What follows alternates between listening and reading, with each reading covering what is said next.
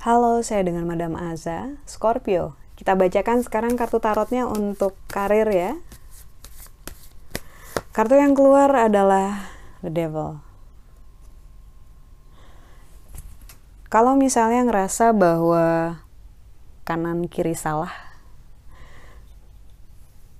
mungkin saat yang terbaik adalah yang bukan saat yang terbaik. Mungkin yang terbaik untuk dilakukan saat ini adalah diam dulu dan mengamati bagaimana caranya jalan tanpa menginjak ranjau. Karena ibaratnya ini adalah masa-masa yang uh, tidak menyenangkan gitu buat kamu dan juga orang-orang di sekitar kamu. Jadi tunggu aja dulu. Jangan membuat sebuah keputusan yang drastis. Jangan terlalu terburu-buru gitu ya. Dan yang terbaik ya memang menunggu dulu.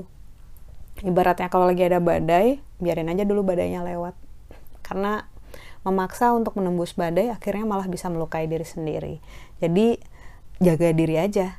Yang penting uh, jangan membuat sebuah keputusan yang drastis ataupun emosional ataupun terburu-buru dalam jangka waktu dekat setidaknya seminggu ini. Kemudian untuk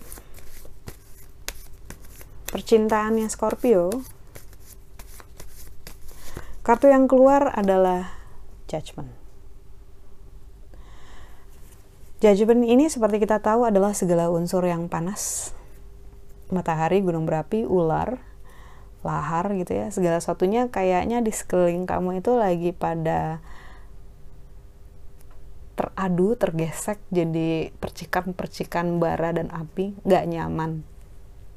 Tapi orang bijak bilang uh, perkara damai itu datangnya dari diri sendiri, dari, dari dalam hati sendiri gitu.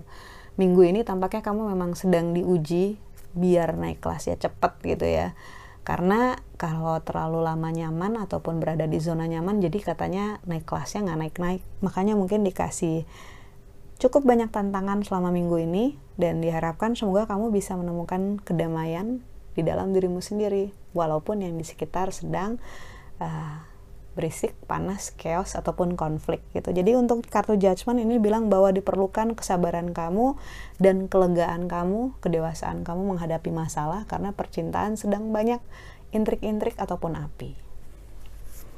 Kartu nasihat yang diberikan untuk Scorpio. Kartu yang keluar adalah High Priestess. Ketika kartu High Priestess keluar, ini kamu sedang diminta untuk kembali ke dirimu sendiri dan bertanya sebenarnya apa sih yang harus kamu lakukan untuk membantu dirimu sendiri. Apa yang bisa bikin kamu lebih bahagia? Apa pekerjaan rumah yang belum kamu kerjakan gitu? Apa hal-hal yang selama ini kamu hindari ataupun kamu denial? Nggak ada yang sulit selama kita sudah mengambil langkah kecil di awal yang paling sulit sebenarnya adalah mengakui ada masalah. Masalah solusinya ya bisa dipikirkan setelah kita mengakui masalahnya apa gitu. Menemukan masalah aja udah cukup bagus gitu ya. Jadi nasihat yang diberikan adalah bantulah dirimu sendiri karena selama ini kamu nggak pernah kesulitan untuk membantu orang lain. Kenapa menunda-nunda membantu diri sendiri? Sekian bacaannya, semoga bermanfaat. Bantu saya dengan cara like, subscribe, share, ataupun juga komen. Terima kasih.